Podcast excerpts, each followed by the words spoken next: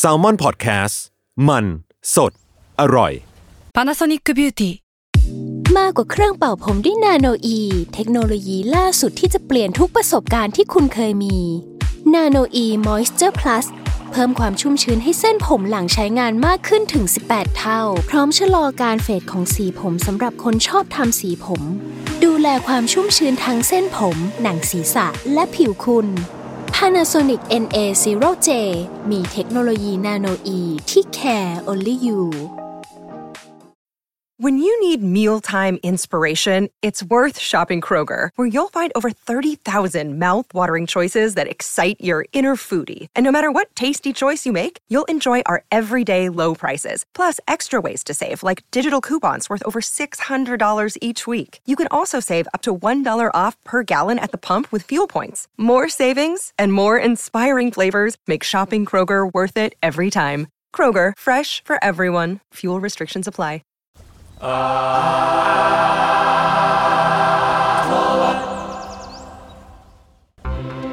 ัสดีครับ ขอต้อนรับเข้าสู่รายการอาร์ทเวิร์ดครับ เรื่องศิลปะน่าสนใจจนเราไม่อยากเก็บไว้คนเดียว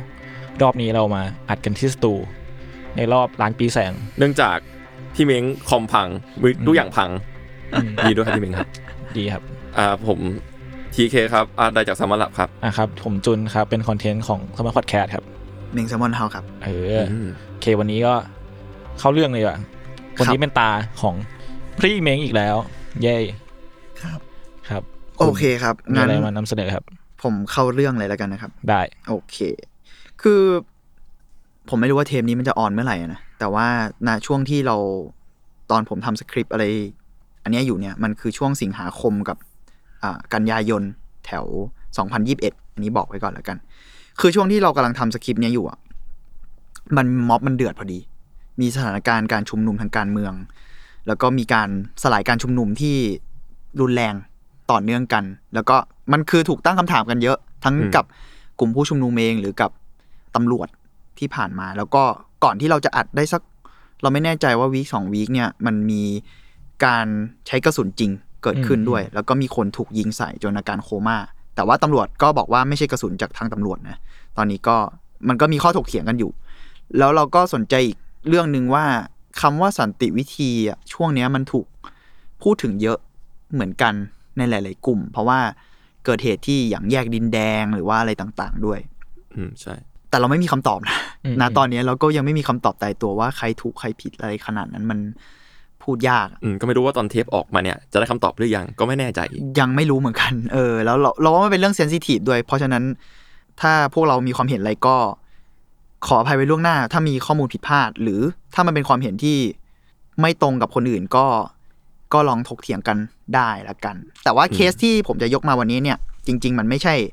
ของประเทศเรา คือประมาณปลายปีที่แล้วตอนพวกกระแสการชุมนุมในบ้านเราเนี่ย เริ่มเยอะขึ้น เริ่มเดือดขึ้นอะไรเงี้ยไม่ใช่คำว่าเดือดสิเริ่มขยายขึ้นละกัน อ่ายกระดับขึ้น อะยกระดับขึ้นหรือว่า คนออกมาเยอะขึ้นในปีที่แล้ว ผมได้บังเอิญอ่านหนังสือเล่มหนึ่งพอดี ชื่อ หัวเร่อต่ออำนาจ อารมณ์ขัน และการประท้วงด้วยสันติวิธีอืมมีคนแนะนำมาคือปุ้ยครับ ปุ้ยเป็นครีเอทีฟ Creative คนเก่าของ Salmon House ไว้เป็นหนังสือของผู้ช่วยดร จันจิรา สมบัติพูนศิริ อันนี้ก็ขอบคุณหนังสือและคนให้ยืมมาณที่นี้นะครับอ่าเนื้อหาในหนังสือเป็นการยก case study จาก 3 ประเทศ ที่ใช้วิธีการประท้วงด้วยสันติวิธี แล้วก็เน้นอารมณ์ขันเป็นหลัก ก็ตามชื่อหนังสือ แล้วช่วงนั้นที่ผมได้หนังสือมาเนี่ยอย่างที่บอกอะม็อบมันเริ่มพุ่งขึ้นมาพอดีใช่ไหมก็เลยรู้สึกว่าไอ้เชี่ยแม่งมีบางเรื่องในหนังสืออะเหมาะเจาะกับสถานการณ์ตอนนั้นเรามากๆอะเลยรู้สึกว่า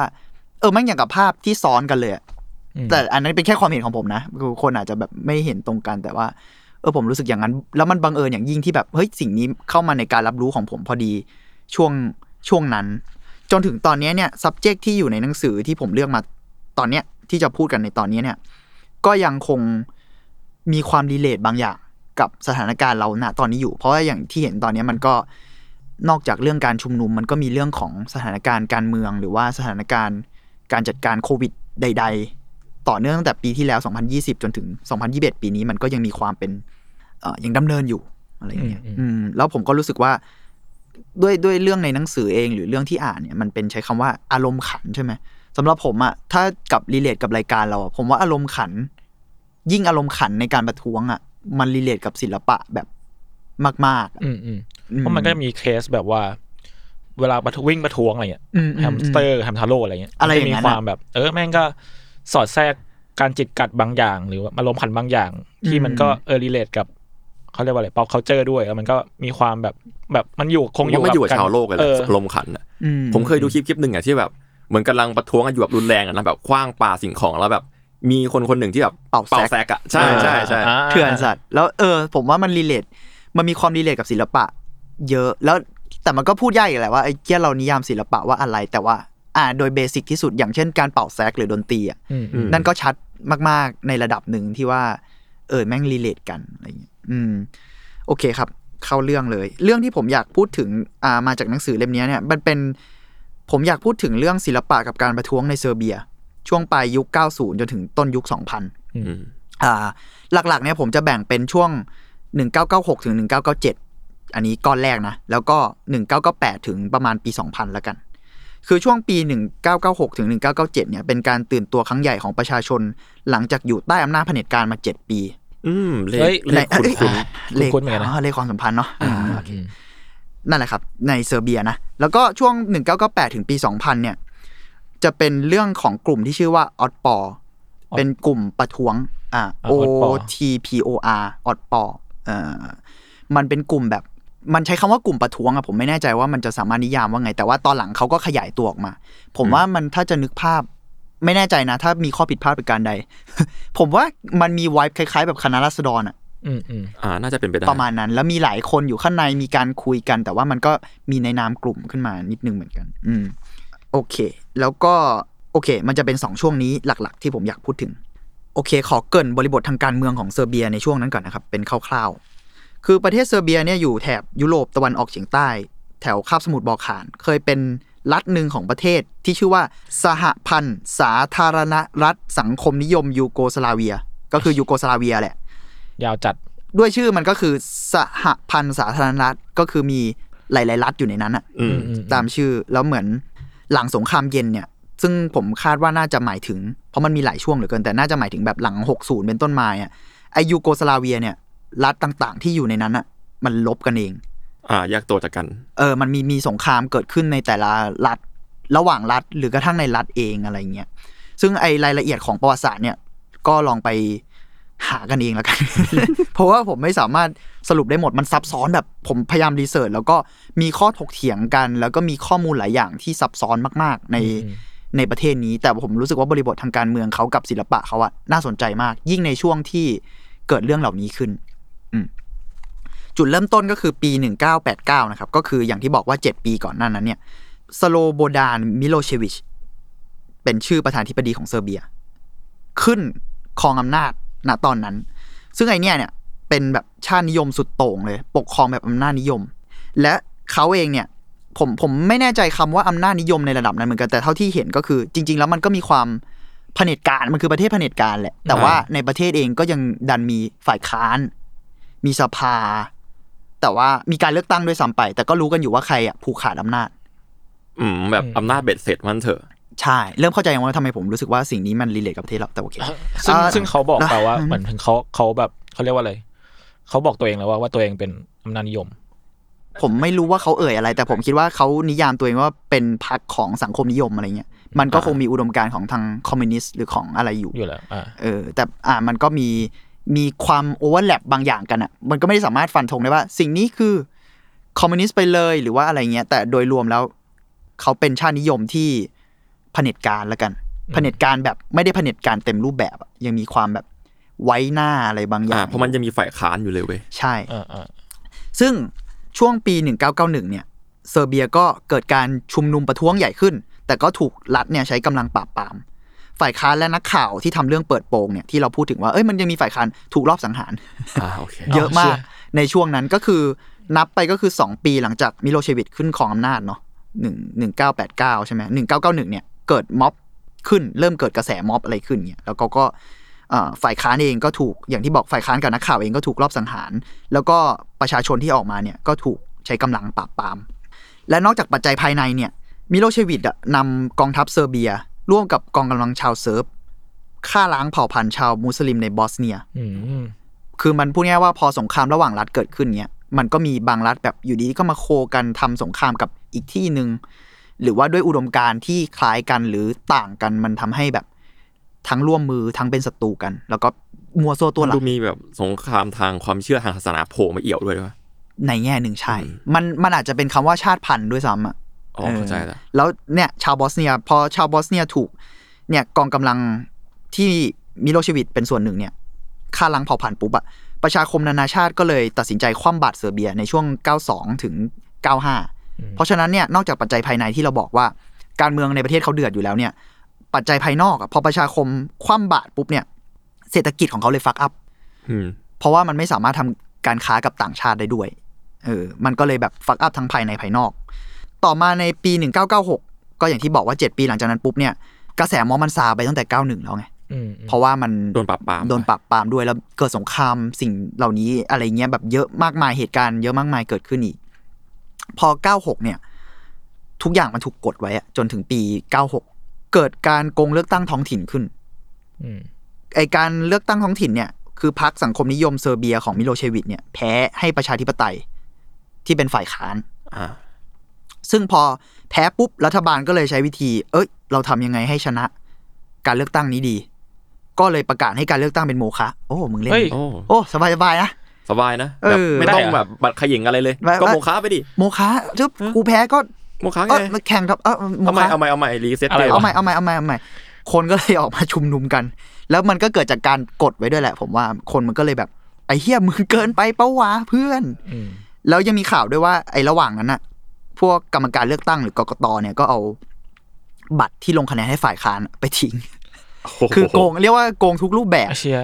คือประเผด็จการแบบมันมันมันก็เป็นเผด็จการอะในแง่หนึ่งอะมันมีเพื่อมีเลือกตั้งเพื่อให้มีเลือกให้มีตั้งเฉยอ่าใช่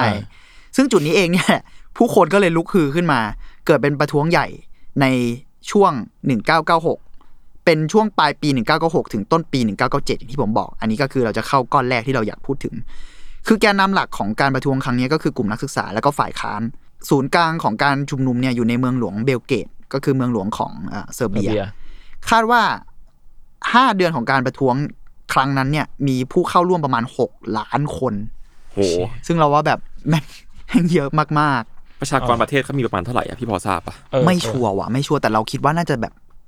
อย่างต่ำก็น่าจะเกินสิบล้านนะไม่อ่าไม่แน่ใจนะ แต่ว่าไม่แค่น่ใจแบบทะลุหลักล้านก็ถือว่าโหดมากๆแล้วอะใช่เรารู้สึกว่าการชุมนุมที่มีผู้เข้าร่วมเป็นล้าน แต่อันนี้อ่าต้องตีว่ามันระยะเวลาห้าเดือนนะอืมเขาก็คงอาจจะมีการรวบรวมข้อมูลของคนเข้าคนออกอะไรเงี้ยเฉลี่ยเฉลี่ย อืม ซึ่งไอการประท้วงในปี 1996ถึง1997 เนี่ย ตั้งใจเลยว่าจะใช้สันติวิธี ส่วนหนึ่งก็คือ เพราะว่าใน 1991 เนี่ยเขาเคยถูกปราบปรามด้วยความรุนแรงอืมเขาเลยเป็นบทเรียนด้วย แล้วก็อีกข้อหนึ่งที่สำคัญ ซึ่ง น่าสนใจในม็อบหลาย ๆ ประเทศที่ตั้งใจใช้สันติวิธี หรือวิธีคำว่าสันติมันก็ถกเถียงกันเนอะแต่ว่าวิธีที่เลี่ยงความรุนแรงที่สุดละกัน เพราะว่ารัฐยิ่งโดยเฉพาะรัฐที่มันเป็นเผด็จการเนี้ยมันสามารถอ้างการใช้กำลังได้ ถ้าม็อบมันรุนแรง มันสามารถอ้างว่าสิ่งเหล่านี้คือจลาจลไงอ่าสร้างความไม่สงบสุขให้กับประเทศอะไรเงี้ยใช่ แล้วในที่สุดมันก็เลยจะทำให้คนบางส่วนเอง ไม่ใช่รัฐนะเพราะรัฐไม่เห็นด้วยอยู่แล้วไง แต่คนด้วยกันเองประชาชนด้วยกันเองบางส่วนอะอาจจะเห็นด้วยให้รัฐบาลอยู่ต่อ อย่างเช่นแบบเป็นนึกออกไหมอ่าเหมือนมองว่าประเทศวุ่นวายเราชอบความสงบสุข อยู่อย่างนี้ใช่ไปก็ได้นี่หว่าก็แบบเลือกความสงบจบที่มิโลเชวิตได้อะไรเงี้ยอะไรอย่างเงี้ยพอเป็นสันติวิธีเนี่ยกิจกรรมในการประท้วงเนี่ยมันก็เลยต้องเน้นความสร้างสรรค์ ผมรู้สึกว่าในหนังสือเนี่ยใช้คำน่าสนใจว่า การประท้วงครั้งนี้มีอิทธิพลจากศิลปะแบบอวงการคืออะไรพี่อวงการมัน ความหมายมันถกเถียงกันยากนะแต่เอาจริง ๆ แล้วความหมายแบบความหมายโดยทั่วไปมันคือศิลปะล้ำยุคอะถ้าแปลตรงตัวแบบโง่ๆอะนะเพราะว่าอืมอวงการมันเป็นมันแปลความหมายถึงว่าทับหน้าของฝรั่งเศสมั้งทับทหารน่ะมันแล้วมันเป็นแสลงที่มาเรียกศิลปะครั้งนี้คือศิลปะที่ล้ำยุค หรือว่าศิลปะที่มันทดลองหรืองานแหกขนบอะไรบางอย่าง เกี่ยวข้องกับการแหกขนบ เกี่ยวข้องกับการทดลองอะไรเงี้ยจริง ๆคำนี้บริบทในคำเองมันก็มีความเป็นเอ่อ การเมืองสูงนะ เพราะว่าอ๋อเหรอเพราะว่าต้นกำเนิดของมันก็คือฝการรั่งเศสไงแหกขนบแหกเออเออฉีกออกจากกรอบศิลปะอะไรประมาณนี้ เออ โอเค งั้นผมเลย อะยกตัวอย่างการประท้วงของเซอร์เบียในช่วงปี 96-97นะก็ส่วนใหญ่ก็เป็นกิจกรรมเชิงสัญลักษณ์ หรือการแสดงความเห็นของนักศึกษาแบบ เล่นกับกฎของรัฐ หรือเล่นกับพฤติกรรมบางอย่างอะไรเงี้ยอืมเช่นมี นักศึกษาซีล็อกรัฐธรรมนูญจำนวนมากเนี่ยไปกองไว้หน้าศาลฎีกาสูงสุด เพราะว่าศาลช่วยเหลือให้รัฐบาลโกงเลือกตั้ง แบบรุนแรงมากๆ นักศึกษาเลยบอกว่าพวกมึงน่าจะไม่เคยอ่านรัฐธรรมนูญมั้งมึงเลยช่วยเหลือขนาดนี้ มันก็เกิดเป็นการซีล็อกเอกสารไปวาง แล้วก็ผมชอบอีกการหนึ่งคือนักศึกษาเอากระดาษทิชชู่ไปวางไว้หน้ากกตชื่องานว่า we had enough of your shit โอเคไอ้ตรเหี้งยตรงๆซื่อๆเลย แล้วก็เคยมี ช่วงปี 1997 ตอนต้นปีมกราอะไรเนี่ย ภรรยาของมิโลเชวิชชื่อมิรานามาโกวิชเขาเป็นหัวหน้าพักฝ่ายซ้ายแห่งยูโกสลาเวีย ออกมาประกาศว่าพักของเธอแล้วก็พักของสามีเนี่ยเกิดขึ้นจากการที่มีคนจำนวนมากสละเลือดแลกเอาไว้ เพราะฉะนั้นถ้าจะให้พวกเราลงจากตำแหน่งอะต้องเอาเลือดมาแลกเหมือนแบบขู่นักศึกษาโอ้ยอะไรเงี้ย เออแบบเป็นคำพูดที่เฮี้ยเหมือนกันแล้วนักศึกษาก็เลยจัดงานบริจาคเลือด อ๋อไอ้เชี่ยแล้วก็เอาจีนียสว่ะเลือดเอาไปเอาเป็นไปแลกถุงจถุริงงอะไปกองไว้หน้าไอ้เชี่พักย แล้วก็บอกว่า เอาเลือดมาแลกแล้วรัฐบาลไปได้ยัง ผมก็เลยรู้สึกว่าเออเออมันมีความ เนี่ยแล้วไอ้สัญลักษณ์การแสดงความเห็นแบบนี้หรือการแสดงอ่าวิธีการแบบเนี้ย อืม มันเหมือนกับพวกเรานะปีที่แล้วมาก ๆ เหมือนกันนะอ่าๆๆ ในหลาย ๆ ส่วนอะไรเงี้ยเอ่อเหมือนม็อบปีที่แล้วมาก ๆ หรือจนกระทั่งถึงปีนี้ก็ยังมีการแสดงเชิงสัญลักษณ์แบบนี้อยู่ เช่นแบบ งานของกลุ่มทะลุฟ้า ถ้าเกิดว่าจะพูดให้ชัดเจนนะสำหรับผมสำหรับผม เออ ก็เนี่ยนี่ก็เป็นตัวอย่างเล็กๆ ในงานประท้วง แล้วก็สิ่งหนึ่งที่ผมรู้สึกว่าเป็นการหลอมรวมระหว่างศิลปะกับการเมืองอย่างกลมกลืนมากๆ แล้วก็มีผลกับเรามากๆ คือโฆษณา อืมอืมอืมอืมรัฐที่เป็นชาตินิยมเนี่ย แม่งมักจะมากับโฆษณาชวนเชื่อด้วยพวกอ่าพวก propaganda กันดาต่างๆอ่าที่พูดถึงเรื่องนี้เพราะว่า มันมีในช่วงนั้นเนี่ยมิโลเชวิชเนี่ยชอบใช้เพลงชนิดหนึ่ง ในการปลูกฝังค่านิยม ลองว่าเราทำตามสัญญาหรือเปล่า ไม่ใช่ไม่ใช่โอเคไม่ใช่โอเคไม่ใช่ไม่ใช่กูว่ารายการมันจะใกล้แล้วแหละ เป็นเป็นแบบเพลงแบบประเภทหนึ่งที่ถ้าคุณไปเสิร์ชแบบข้อมูลในวิกิพีเดียหรืออะไรเงี้ยไอเพลงประเภทเนี้ยเนี่ยแม่งจะเขียนเลยด้วยซ้ำว่ามิโลเชวิชอะทำให้ดังมากในยุค 90น่ะคือแบบทำให้มันบูมขึ้นมา มันเรียกว่าเทอร์โบโฟกโอ้โหเฮ้ยเอ็กโทเวิร์ดว่ะแสดวแฮวเฮี้ย พอเติมคำว่าโทเทอร์โบๆเทอร์โบนะโทเวิร์ดเลยแล้วโดนตรีอะดูมัดีอะถ้าพูดคำว่าเทอร์โบโฟกคุณว่าซาวด์มันจะประมาณไหนไอ้เชี่ยมันมีคำว่าเทอร์โบบวกคำว่าโฟกเป็นโฟกที่แบบเอกซีฟอะอ่าแบบไม่รู้อะโฟจังกหวะซัดเบสเยอะๆอย่างเงี้ยเหรอเออไม่รู้อะซึ่งดนตรีมันอะผมใช้คำว่าแสดวแฮวแล้วกันแสดงแฮวคือเราสุดฟังมันแล้ว คุณลองนึกภาพแบบเหมือนฟิลแบบลูกทุ่งโมเดิร์นบ้านเราอ่าที่จะมีความเติมฮิปฮอปเข้าไปอะนึกออกไหมความแบบหมอหรือลำเจนเนี้ย ที่แบบอ่ามีความแบบใช่หมอใช่ลำซิ่งหมอลำซิ่งแต่ว่าอันนี้เป็นยุค 80 90 เนาะมันก็จะเป็นแบบเพลงพื้นเมืองของชาวเซอร์เบีย ซึ่งกลิ่นอายบางอย่างมันมีความตะวันออกแบบพวกเรานิดนึงอะแล้วเติมแบบอิเล็กทรอนิกส์หรือเติมป๊อปร็อกฮิปฮอปเข้าไปอะไรอย่างเงี้ยอ่าใส่ความร่วมสมัยเข้าไป มีความใช่รีมิกซ์นิดนึงซึ่รีงมาสเตอร์ เราหาตัวอย่างได้ไม่ยากในประเทศเราเอ้ยโอเค หรือแบบฟิลแบบสามชามิกก็เป็นไวท์นั้นเหมือนกัน คือมีความเขาเรียกอะไรอะบีดแบบ ตึกโต๊ะตึกตึกเนี่ยตกตึกตึกๆแล้วก็มีดนตรีพื้นบ้านแต่บางทีคุณก็เอาจัสตินบีเบอร์ไปเลกับบีดพวกนั้นได้อ่าเออมันก็มีแซดวแหละเอาเป็นว่ามันเป็นดนตรีที่แสแสดดงงแฮแฮลลturbo folk เนี่ยแล้วมิโลเชวิดก็ใช้ไอ้สิ่งเหล่านี้โปรโมทอุดมการณ์ของเขาอืมอุดมการณ์ค่านิยมกี่ประการก็ว่าไป แล้วก็อุดมการณ์รักชาติในแบบต่างซึ่งก็คือจะเป็นเพลงที่แบบเนื้อหาแบบรักชาติอะไรอย่างงี้หมดๆเลยใช่ ชาตินิยม แต่เป็นว่าเพลงเพลงเดียวเลยปะไม่เยอะ แล้วเขาก็ทำให้มันแพร่หลายขึ้น ในเรียกว่าอันนี้คือช่องเนาะแต่ว่าด้วยตัวดนตรีมันก็คงมีหลายหน่วยงานรัฐ หรือว่าหลายเอ่อการออกอากาศ วิธีการออกอากาศ หรือว่าหลายกระทรวงหลายอะไรเงี้ยเอาไปใช้ตามรูปแบบต่างๆหลากที่หลาย media มหน่อยใช่ แต่ว่าขึ้นขึ้นกับเนี่ยอุดมการณ์รักชาติในแบบที่มิโลเชวิชรู้สึกว่าสิ่งนี้คือการรักชาติอืมอืมศิลปินสำคัญของ turbo folk เนี่ยที่ผมเข้าเรื่องนี้เพราะว่ามีศิลปินคนสำคัญคนหนึ่งชื่อว่า Rambo Amadeus โอ้โหแค่ชื่อก็ extrovert แล้ววะใช่ แต่เป็นเป็นนามแฝงเขาก็คือมาจาก Ramboกับอามาดิอุสโมซาร์หรือมันอ่านว่าอามาดัสก็ได้มั้งในหนังสืออ่านว่าอามาดัสแต่ผมชอบคำว่าพูดอย่าอางมางี้ดิดูอุสดูเบียวเลย เออมันมันนะมันแลมโบกับโมซาร์อะเบียว แต่ชื่อจริงเขาก็คือแอนโตเนียปูชิชปูชิชอ่านอย่างนี้แบบไม่แน่ใจที่เขาอ่านยากเหมือนกันนะอ่านยาก ทุกคนในนี้ใช่อ่านยากทุหกมดคนเลยที่พี่พูดมาเนี่ยดูอ่านยากทุกคนเอ่อข้อมูลในหนังสือเนี่ย ใช้คำว่า เขาคือคนท้าทายturbo folk ท้าทายขนบของมันอืมแต่สำหรับผมอะผมไปค้นข้อมูลเพิ่มเติมในอินเทอร์เน็ตในอะไรเงี้ย จริง ๆ แล้วเขาคือคนที่ coin คำนี้ขึ้นมา ผมรู้สึกว่าข้อมูลตรงนี้น่าสนใจ เขาคือคนที่ coin คำนี้ขึ้นมา แต่เพลงเขาอะแม่งเสียดสีการเมือง แล้วเขาเป็นคนละฝ่ายกับมิโลเชวิตเลยเว้ยอืมอืมแม่งเลยทำให้เพลงของเขาอะประชดประชันและเสียดสีในหลายมิติมากๆ คือคุณลองคิดว่าแบบอะอย่างเช่น สมมุติว่ามี เพลงจากรัฐบางเพลงมา แล้วมีคนทำเพลงล้อเลียนที่แม่งใช้ดนตรีใช้ซาวด์แบบเหมือนเหมือนกันาเหมือนกันเลยลักษณะเทคนิคคล้ายๆกันใช่อะไรอย่างเงี้ยแต่ว่ากลายเป็นว่าผมมาค้นข้อมูล ซึ่งถ้าผิดพลาดก็ขออภัยผมไม่แน่ใจนะ แต่ว่าเท่าที่ผมค้นหมอนี่ดันเป็นคนที่ประดิษฐ์สิ่งนี้ขึ้นมา เพราะฉะนั้นในอีกแง่หนึ่งก็น่าสนใจเหมือนกันว่า รัฐได้ใช้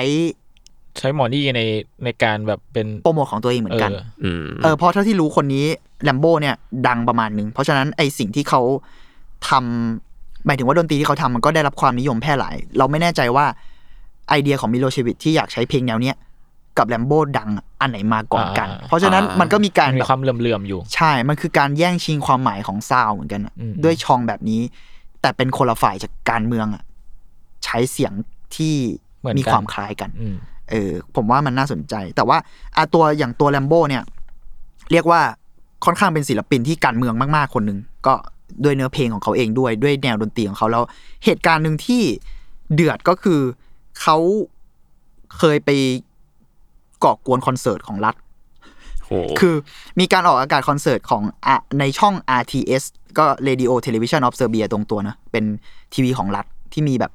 เป็นช่องหลักอะไรเงี้ยอืมก็มีคอนเสิร์ตของรัฐบาลอยู่ แต่ว่าไอของรัฐบาลนี่ไม่ได้หมายความว่าเป็นวงของรัฐบาลอย่างเดียวเขาก็เชิญหลายๆวงมาแบบคอนเสิร์ตใหญ่อะไรเงี้ย แล้วก็ อยู่ดีแลมโบ้แม่งปีนขึ้นเวทีไป ซึ่งเราไม่รู้ว่าเขาไปอยู่ในสตูนั้นได้ไงแต่คิดว่าเขาคงรู้จักกับเพื่อนศิลปินอะไรเงี้ยปีนขึ้นเวทีไปแล้วก็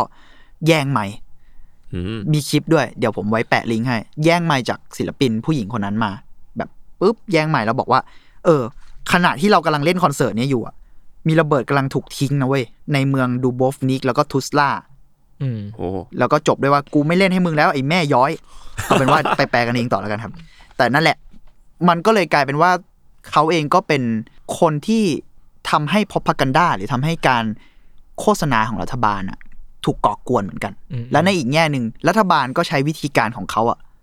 โฆษณาให้ตัวเองเหมือนกันอืมผมเลยรู้สึกว่าศิลปะกับโฆษณาหรือการเมืองอะมันคือการแย่งชิงความหมายกันตลอดเวลาเหมือนกันนะมันอยู่พอควบกันมาตลอดเวลาเลยอะใช่ แล้วมันมันแย่งกันไปแย่งกันมาจากสิ่งที่อาจจะเป็นสิ่งที่สิ่งเดียวกันหรือสิ่งที่ใกล้เคียงกันด้วยซ้ำไป อืมอืมอืม เออผมเลยรู้สึกว่าการใช้สิ่งเหล่านี้ในม็อบอะน่าสนใจ ทั้งอย่างที่บอกว่าวิธีการทางสัญลักษณ์หรือกระทั่งเทคนิคทางโฆษณา ซึ่งเทคนิคทางโฆษณาเนี้ยไปไกลขณะที่ว่าในม็อบปี 9697 เนี่ย มีบริษัทโฆษณา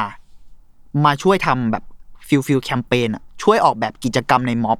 อ่าชื่อบริษัทเชี่ยซาเจ๋งชิว่ะแอนซาชิเอ้ยซาชิซาชิของญี่ปุ่นนี่ไม่แน่ใจ ANC รู้แต่ว่าดังเป็นเป็นบริษัทที่ดัง ดังครับดังครับอืมมีมีเครือข่ายทั่วโลกเลยครับซาชิ นั่นแหละ มาช่วยในม็อบนี้แสบบรีฟคือผ่อนคลายหยอกล้อเพื่อป้องกันการประทะเฮ้ยผมไม่รู้ว่ามันเป็น brief หรือว่าเป็นอ่า concept ที่บริษัทคิดให้นะแต่มันมันเกิดการช่วยเหลือของวิธีการทางโฆษณาในม็อบนี้จริงอืมอืมๆเพราะฉะนั้นมิติทางสันติวิธีของเขาอะมันเลยน่าสนใจที่ว่า โห รัฐบาลที่ใช้โฆษณา คุณเองก็ใช้โฆษณา รัฐบาลที่ใช้ดนตรีแบบนี้ คุณก็ใช้ดนตรีแบบนี้อืมหรือ การแสดงสัญลักษณ์ จริง ๆ แล้วการที่เอารัฐธรรมนูญไปสิ่งต่างๆ เหล่าเนี้ยมันมาจากสิ่งที่รัฐทำด้วยซ้ำอะมันคือการโต้ตอบด้วยตัวของเขาเองอะด้วยตัวของรัฐเอง ใช้สิ่งที่รัฐทำนั่นแหละ กลับไปอะไรประมาณนี้ อืม จุดพีคของการประท้วงเนี้ยเกิดขึ้นในเดือนมกราคม1997ตำรวจตั้งแถวยาวขวางผู้ชุมนุม ไม่ให้เดินในถนนคนเดินใจกลางเมืองเบลเกต ซึ่งเป็นจุดชุมนุมหลัก ผู้ชุมนุมไม่ปะทะ แต่ว่าม็อบมันใหญ่มาก แล้วตำรวจก็ขวางแบบเป็นแนวยาวมาก ม็อบไม่ปะทะ แต่ว่าปักหลักทำกิจกรรมหน้าแนวตำรวจ ก็คืออมมึงขวางกูไม่ให้เดินอะกูก็อยู่นี่แหละ อะอยู่เนี้ยแล้วก็ทำกิจกรรมหน้าคุณไปเลย เหตุการณ์นี้ถูกเรียกว่า cordon against cordon cordon นี่น่าจะแปลว่า ผมลองหาความหมายมันแปลว่าแถวแบบแถวของตำรวจหรือทหารน่ะที่ตั้งเป็นแนวนอนหรือแนวล้อมกำแพงทหารทำอะไรประมาณนั้นเพื่อป้องกัน เพื่อเพื่อตั้งรับเลยอะซึ่งผู้ชุมนุมจำนวนมากก็ผลัดเปลี่ยนกันทำกิจกรรมเกือบตลอดเวลา มีพาสัตว์เลี้ยงมาด้วยโอ้โหแล้วก็เป็นม็อบหมาอยู่ข้างหน้าตำรวจ แล้วก็บางคนเอาแผ่นผมชอบอันนี้มากมันมีรูปถ่ายไว้ เป็นคนเอาแผ่นแบบ แผ่นวงกลมอะแล้ววาดเป็นรูปสะกดจิตอะเคยเห็นปะอ่าไอแล้วชีเมโจไตอะไรเออแล้วก็ไปหมุนหน้าตำรวจหมุนไปเรื่อยๆ เพราะว่าตำรวจก็ต้องอยู่ในระเบียบเนี่ยอ่าเขาเขาต้องถูกยืนตรงแล้วในที่สุดถ้าคุณไม่ได้สร้างเงื่อนไขให้เขาเข้าประทะ เขาก็เขาทำก็อะไรต้องไม่ได้ เขาก็ต้องจ้องไอ้แผ่นที่คุณหมุนหน้าเขาอะไอ้เชี่ยฉลาดเท่ว่ะว่ะ เออผมว่ามันตลกดีแล้วก็มีเล่นหมากรุกด้วย เล่นกันเอง บางคนก็เล่นกับตำรวจก็คือวางโต๊ะหมากรุกหน้าตำรวจแล้วก็อืมอ่ามันจะเดินเมื่อไหร่อะ แล้วก็ที่ผมรู้สึกว่าสิ่งนี้เป็นจุดพีคอีกอันหนึ่งก็คือ มีปาร์ตี้จัดเป็นดิสโกเทคก็คือเอาแบบลำโพงยักษ์น่ะมาตั้งหน้าแนวตำรวจ ก็เปิดเพลงๆกินแสงข้าสีวเสียงเต็มเลย แล้วปาร์ตี้กันร้อย เจ็ดสิบแปดชั่วโมง ติดต่อกันโอ้โหภายใต้อุณหภูมิตอนนั้นก็คือเซอร์เบียนะอุณหภูมิติดลบยี่สิบโอ้โหเชี่ยบ้าไปแล้ว คนจากผับแถวนั้นก็แบบได้ยินเสียงเพลงแล้วก็แบบเฮ้ยมันเกิดอะไรขึ้นวะ ก็เลยออกมา แล้วก็เพิ่มจำนวนม็อบขึ้นแล้วไปก็แจมยังมีใช่ความ surreal เหมือนกันนะใช่ผมรู้สึกว่าโอ้ยเหี้ยนี่มันอะไรวะเนี่ย แต่พอเนี่ยอย่างที่ผมบอกอะพอเราย้อนกลับไปแบบ 2020 หรือ 2021 เหตุการณ์คล้าย ๆ กันแบบเนี้ยก็เคยเกิดขึ้นนะอืมอืมอืมในม็อบหรือใน ตามทั้งม็อบย่อยม็อบใหญ่อะมันมีเหตุการณ์ผมเคยเจอคนไปเต้นหรืออะไรสักอย่างด้วยเหมือนกันในม็อบใช่ไหมใช่เออเออมันมีหมดอะแบบเล่นสเก็ตยังมีเลยซึ่ภางมันษาอะไรกับพวกนี้ ใช่มันคือความหลากหลายที่น่าสนใจเหมือนกันนะในม็อบ อืม อ่า แล้วในที่สุดเนี่ย การชุมนุมก็จบลงโดยสงบในเดือนมีนาคมปี1997อ่าเอ้ยแต่ผมบอกก่อนไอเหตุการณ์ที่ตั้งแถวปะทะกันเนี่ยเรียกเอ้ยเรียกว่าตั้งแถวตั้งรับกันดีกว่าเนอะอืมในที่สุดตำรวจก็ยอมถอนกำลังอ่าเพราะว่าแล้วก็อ้างว่าพระสังฆราช ของโบสถ์ออร์โธดอกซ์จะมาทำพิธีในวันถัดไปอะไรจะก็อ้างอะไรต่างๆของแกไปอะแล้วก็ยอมถอนไป แล้วในที่สุดม็อบก็ก็ถอน เพราะว่ามันก็เขาก็เข้าชุมนุมของเขาแล้วก็จบอ่าอะต่อมาในที่สุดเดือนมีนาคม 97 เนี่ย การประท้วงทั้งหมดก็จบลงโดยสงบ รัฐบาลยอมทำตามข้อเรียกร้อง คือไม่มีใครได้รับบาดเจ็บหรือเสียชีวิตเฮ้ยมากนัก ไม่เสียชีวิต แต่ว่าได้รับบาดเจ็บเนี่ยช่วงต้นของการชุมนุมเนี่ยมันเคยเกิดขึ้นเพราะว่ารัฐบาลขนม็อบฝ่ายตัวเอง ก็คือม็อบชนม็อบอ๋ออืมอืมอืมอืมอืมเหตุการณ์คลาสสิกคลาสสิกใช่ แล้วก็อะมันก็เลยมีการได้รับบาดเจ็บบ้างเล็กน้อยในช่วงต้น แต่ช่วงหลังเหมือนเขาก็พัฒนาจนมันจบลงอย่างสงบ แล้วรัฐบาลมิโลเชวิตเนี่ยก็ยอมออกกฎหมายพิเศษ รับรองผลการเลือกตั้งที่ฝ่ายค้านนั้นนะชนะ เหมือนจะดี แต่ว่าทำไมแต่เขายอว่ามง่ายไม่จัต้องงวะมีแต่สินะ เพราะว่ามิโลเชวิตก็ยังอยู่ในอำนาจเนี่ยอ่าอ่าอ๋อ ต่อมาในปี 1998 ถึง 2000 มิโลเชวิตยังอยู่ในอำนาจ เพราะฉะนั้นเนี่ย เหตุการณ์ทั้งหมดมันยังไม่จบอะแล้วโอเคเขารองรับกฎหมายเลือกตั้งท้อง เอ้ย ออกกฎหมายพิเศษ รองรับผลเลือกตั้งท้องถิ่นเสร็จปุ๊บ ฝ่ายค้านชนะในเซตเหล่านั้นปุ๊บ แต่ตัวเขายังอยู่ที่เดิม แล้วยิ่งกว่านั้นคือ พอปี 98 เนี่ยเขาสถาปนาตัวเองเป็นประธานาธิบดีแห่งยูโกสลาเวีย ก็พูดง่ายๆว่าเหมือนพยายามจะอัพคลาสตัวเองอัพตัวเองขึ้นมา empower ตัวเองขึ้นใช่เพราะอย่างที่บอกตอนแรกก็เหมือนเขาเป็นประธานาธิบดีของรัฐหนึ่งเนาะอืมแต่ตอนนี้เขาพยายามจะใหญ่ขึ้นมาคุมทั้งเพื่อคุมหลายๆรัฐ union ยิ่งไปกว่านั้นพอ condition มันเป็นแบบนี้ปุ๊บเนี่ย มันไม่ใช่แค่ว่าเป็นเรื่องภายในแล้วไงอ่ามันมีแบบใช่ที่อื่นเรื่องของอ่ารัฐเล็กรัฐน้อยอะไรอีกฐใช่อื่นแล้วระหว่างเกี่ยนั้นมันก็อย่างที่ที่บอกตอนต้นว่ามันมีการฆ่าล้างเผ่าพันธุ์ในบอสเนียมีอะไรเงี้ยเพราะฉะนั้นอะ ระหว่างที่เกิดม็อบหรือเกิดสิ่งใดขึ้นอะต้องเข้าใจไปด้วยนะว่าเหตุการณ์คู่ขนานแม่งคือสงครามตลอดเวลาอืมนี่คือประเทศที่อยู่ในสงครามอะแล้วอืมเขายังแบบสามารถประคับประคองสิ่งเหล่านี้ได้ มันก็ผมว่าประชาชนเขาก็เดือดเหมือนกันนะแข็งแกร่งมากเออในในหลาย ๆ มิติ อืม พอมิโลเชวิตขึ้นมาเป็นประธานาธิบดีแห่งยูโกสลาเวีย ไม่ว่าคนอื่นจะเต็มใจหรือเปล่านะ แต่ว่า นักศึกษากับฝ่ายค้านเองในช่วงนั้นน่ะ ก็ดันแบ่งฝั่งกันพอดี มีการแบบอ้าวข้างในเนี่ยมันก็อุดมการณ์อาจจะไม่ได้ตรงกันหรือว่า มีข้อถกเถียงหรือข้อตกลงบางอย่างที่ไม่ลงรอยกัน ชัดเจนที่สุดก็คือพักฝ่ายขวา ซึ่งสำหรับผมผมคิดว่ามันน่าจะหมายถึงพรรคอนุรักษ์นิยมมั้งในประเทศ แต่ผมไม่ไม่ไม่ชัวร์ความหมายเหมือนกันแต่ว่า จากข้อมูลเขาใช้คำว่าพวกพรรคขวาจัด ผมคิดว่าอนุรักษ์นิยมแหละกับพรรคประชาธิปไตยที่เคยเป็นพรรค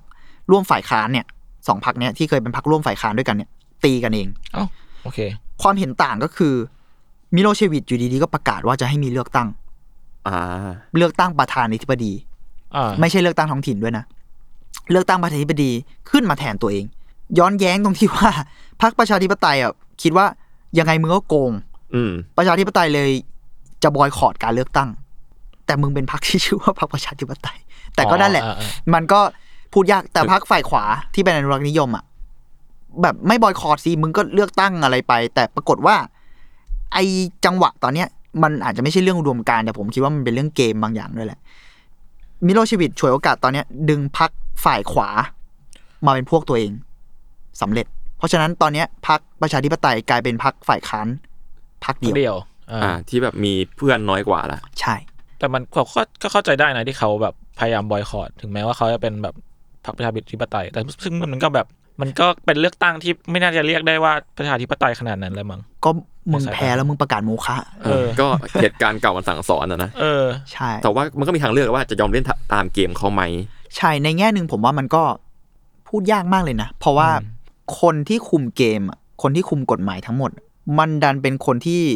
อยู่ตรงข้ามกับฝ่ายประชาธิปไตย เพราะฉะนั้นประชาธิปไตยจะใช้กฎหมาย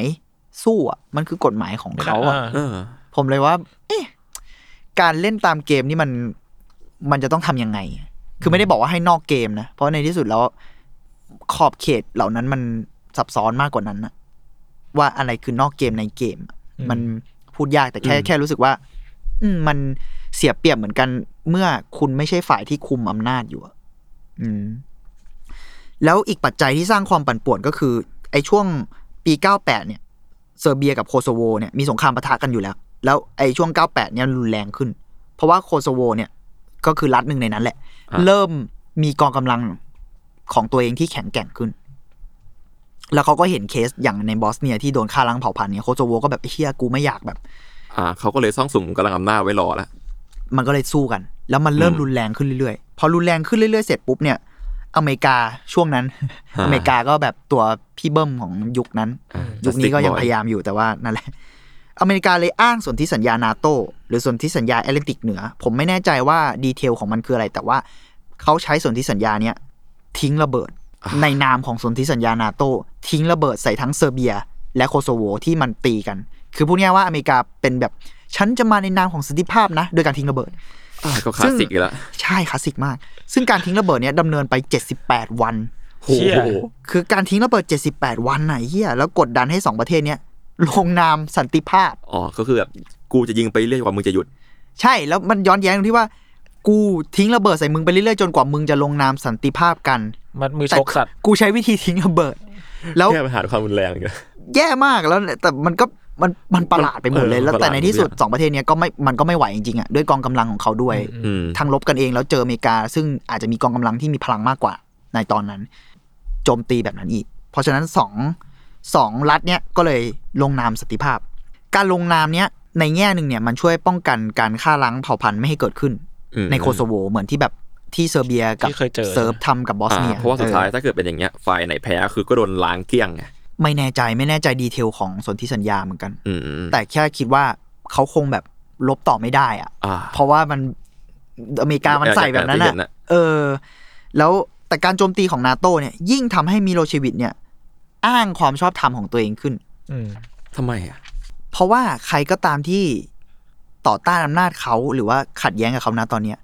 เขาก็จะอ้างได้ไงว่า มึงไม่เห็นเหรอประเทศมันฟักอัพขนาดไหนแล้ว อ๋อ เห็นปัจจัยภายนอกไหม เห็นไหมว่าพวกตะวันตกมันทำยังไงกับเรา เออ เราต้องสามัคคีกันสิ เราจะได้ปลอดภัย เราจะได้ใช่ แข็งแกร่ง เพราะฉะนั้นเนี่ยทุกคนที่วิพากษ์วิจารณ์รัฐบาลหรือไม่เห็นด้วยเนี่ย มิโลเชวิชสามารถเคลมได้หมดว่า พวกนี้คือพวกชังชาติ อ๋ออืมเพราะมันมีคลสสิกแหละปะมันมีทั้งภัยความมั่นคงจากทั้งข้างนอกด้วย นอกประเทศด้วยอืมเป็นปัจจัยที่สามารถทำให้อ้างได้ และในที่สุดนั่นแหละ ชาติตะวันตกจะมาแทรกแซงกิจการภายในของเรา ซึ่งมันก็แทรกแซงจริงในแง่ก็หนึงใช่อืมและการวิจารณ์รัฐในช่วงนี้มันจะทำให้เสถียรภาพเรามันยิ่งแย่ลงอ่าอืมใด ๆ ซึ่งผมว่าอเมริกาก็เป็นปัจจัยที่ทำให้เซอร์เบียมีปัญหา เยอะเหมือนกันนะในในในแง่หนึ่ง ซึ่งเจ๋งตรงที่ว่าในช่วงเนี้ยไม่ใช่คำว่าเจ๋งหรอก ในช่วงเนี้ย การลอบสังหารผู้สื่อข่าวที่วิจารณ์รัฐเริ่มกลับมาอีกอืมนักข่าวตายอะ แบบอืมเชี่ยมันอำนาจของมิโลเชวิชมันมันน่ากลัวมากแล้วมันเริ่มแบบ obvious ขึ้นได้ ในช่วงที่ประชาชนอืมกำลังหวันกลัวกันอยู่กำลังกลัวและสิ้นหวังอืมจากทั้งปัจจัยภายในและภายนอก